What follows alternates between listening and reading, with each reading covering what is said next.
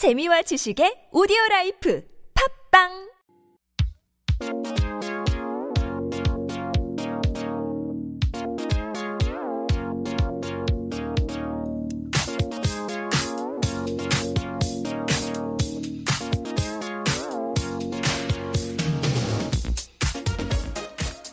And we are back with Trending Now. Yes, this is how we like to kick off our week. Bring you up to date on what's trending, what's buzzing around the peninsula. And our weekly contributor, Alex Sigrist, is here to bring in today's topic. Good morning, Alex. Good morning. It's good to be here. Yeah, how have you been? How was the weekend? How was your commute coming into the station this morning? It was wet. Yeah. Unrelated to the typhoon, by the way. Yeah, which is the rain right now, but exciting if this is the preview of what's to come. No wet shoes, but I still had an enjoyable weekend, so I'm pretty happy. Yeah, good. It's a busy weekend, right? Like the weekend before Chuseok, so lots of preparations to be made and lots of travel arrangements.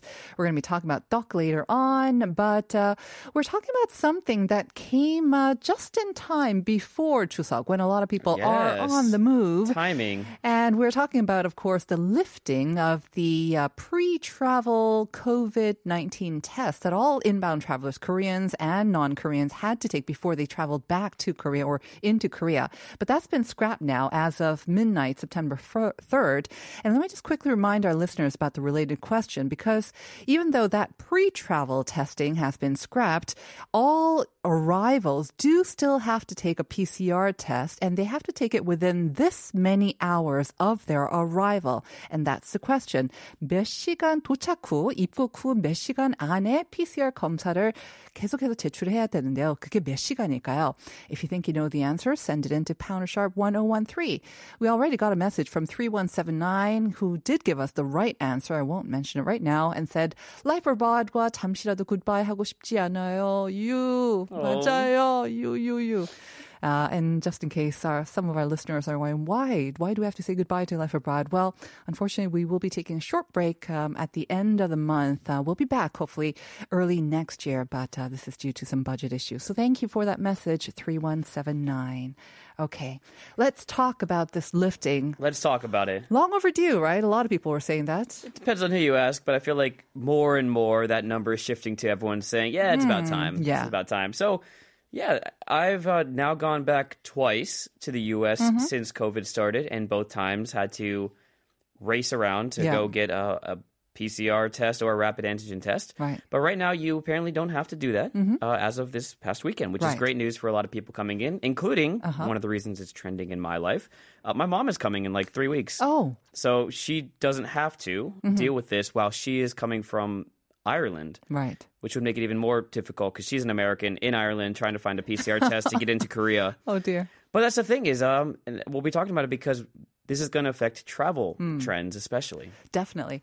I remember when I went abroad not too long ago also. That was just actually in July, and it wasn't so difficult. I was coming from Singapore, but again, you have to pay money. Right. You have to make sure that you do it within the time slot, either PCR or an expert-conducted rapid antigen test. So it was a hassle. And the sense of dread. You just don't know whether you're going to test negative or positive. And if you do test positive, you can't get on a plane, right? Basically. No.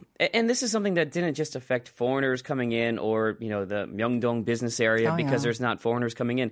This is something that's even, some of our friends in the radio industry, I've had friends be in another country as Korean citizens, test positive, and then get stuck with hotel fees and plane fees. So a lot of people just didn't want to go abroad and risk getting stuck abroad, missing work because they have to take an extra week in that country before they can come back. So this is something that's really affected everyone, and that's why many people are excited to see this change. I remember the one that I took in Singapore. It didn't cost too much, I believe. I can't remember the exact number, but what was it like for you in the States? Is it because I've heard varying prices depending on where you're coming from. I think Europe tends to be quite expensive. So the U.S. is interesting because I went the first time expecting to pay $120 to $240 listed price. And then the convenience store that I went to, convenience store / pharmacy. Drugstore, they were like, it's free. And this is like a random thing that happens at some of these convenience store drugstores, and so they have the first one was maybe? Free. Uh-huh.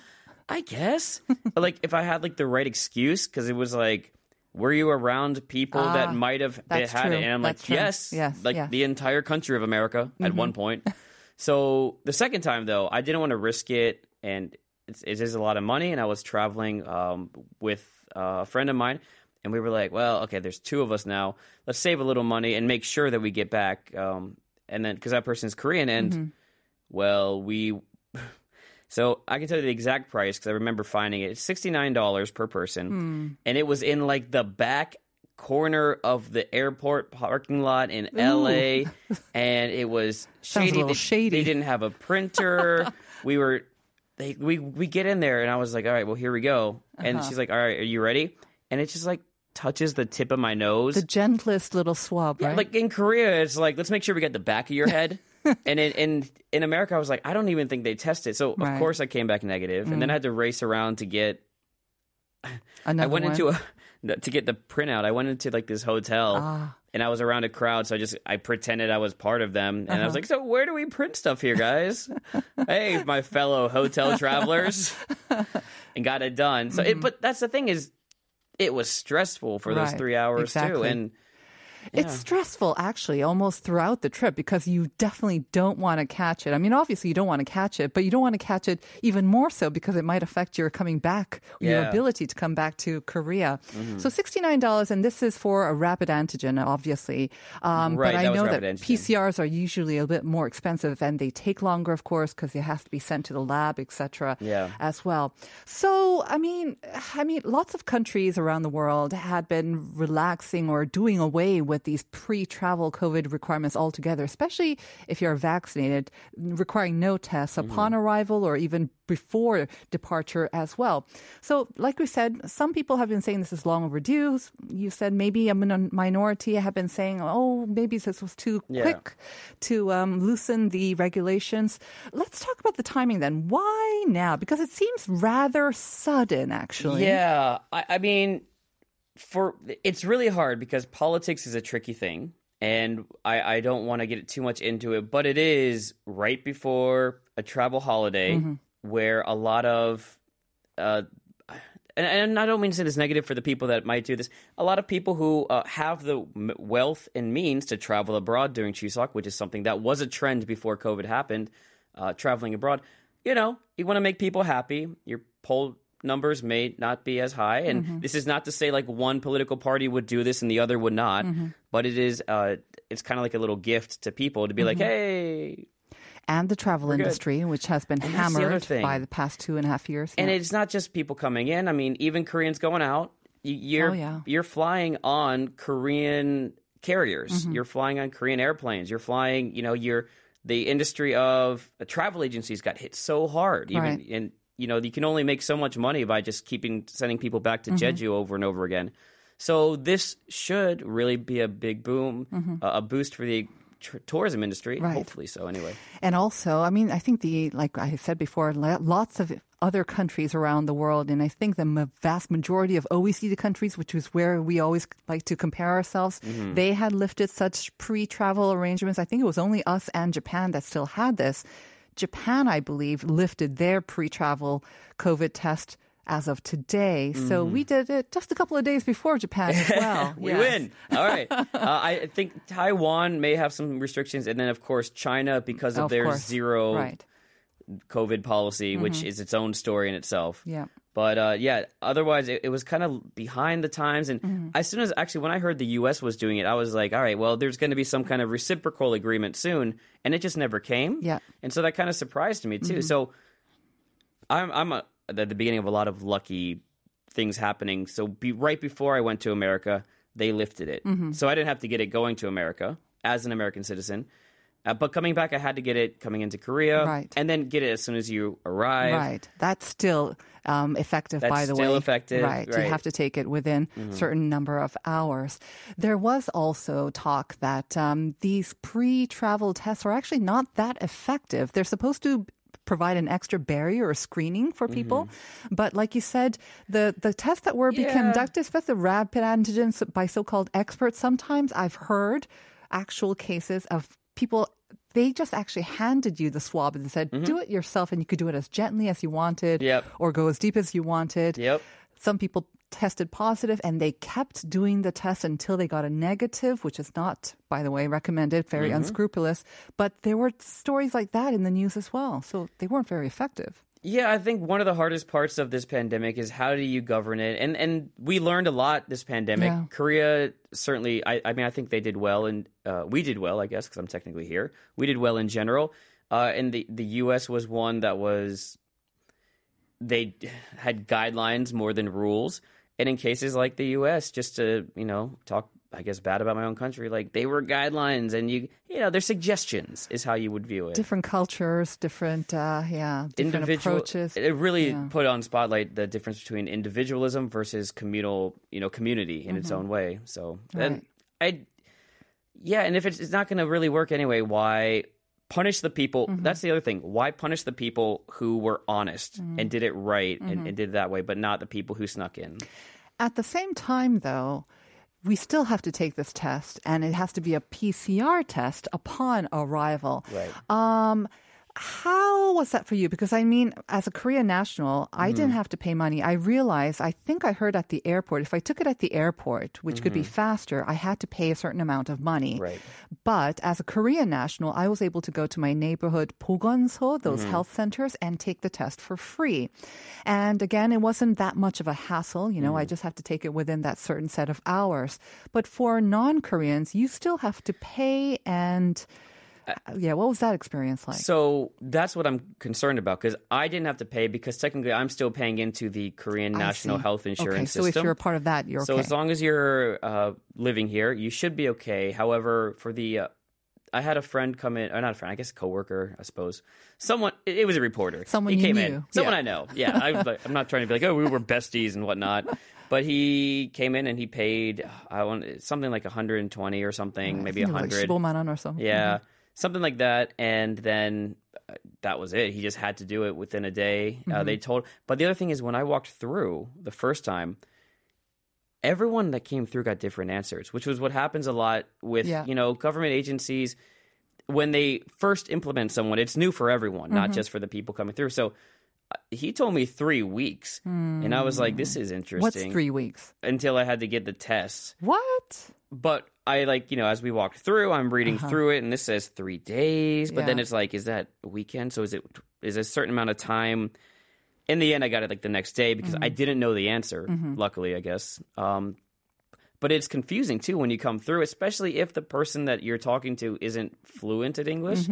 And, you know, like in my mom's case, my mom speaks 3 words of Korean.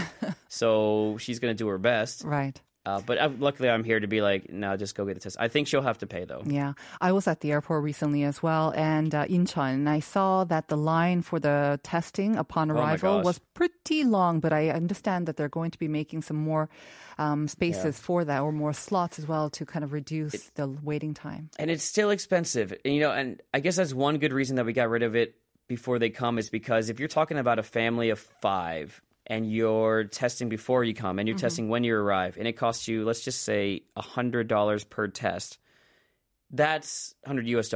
That's $1,000, or now 1.3 million Korean won, just to do a vacation on top of their other costs. And so getting rid of half of that does allow people to come here, and it fits in their budget, instead of like, well, let's just go someplace close to Korea that's nice too. It's half, you said, though. Like you said, it's still half. A lot of countries have scrapped all sort of even arrival test requirements as well. We are not experts, but what do you think about that? Do you think it'll just be a matter of time? Like, could it happen within the year that they may scrap that as well? Because let's be honest, the numbers are still pretty high. In Korea, the number of cases. We've got Chuseok, of course, when mass sort of movement of people. Right. So that will definitely lead to a little bump, I think, hopefully a little bump in the numbers as well. But do you think it might be coming? What have you heard, or what are people saying maybe that they might lift this requirement upon arrival as well? My guess is, this is just a it's just a guess. My guess is no, because we're going to have to wait until their next meeting to talk about, you know, was this effective first? And we have to kind of see the results of this one. And then see if that's effective. And honestly, like, my opinion is, okay, so the PCR is most effective, but we're trying to be efficient as well. I mean, I would like to see them where it's like, hey, get to the airport and everyone gets their own, you know, home kit all of a sudden. Now you have, you don't catch everyone that comes through, but it's not $100 a person. It saves. Right. This is also tax money every time someone takes a free test as well. Let's not forget it. So I would like to see a more efficient system, a more, it doesn't have to be as effective, but more efficient. And yeah, I would. I don't see it coming soon, though. Maybe at the end of the year, maybe December. You think it's still a deterrent for people maybe regarding or considering traveling to Korea for a first time? I mean, like your mother, she's due to come in, and obviously she's coming to visit you. Yeah. But if it was just a regular traveler, and we've seen the number of travelers coming in increase quite rapidly, but would that be an effective deterrent maybe? Like, oh, no, I don't want to go if I have to take a test. So... Yes, because one, you know, if you get there and then you're stuck and you can't enjoy Korea because you're sick, it just mentally it messes you up. But also, my mom does tours, international tours with American women, and if now you're going to add 1,000 for the trip for the entire group, it costs a lot of money. All right. Well, hopefully sometime soon. And in the meantime, we're going to have to leave it there. Thank you, Alex, as always. See you next week. Happy Chuseok. We'll be right back with part 2.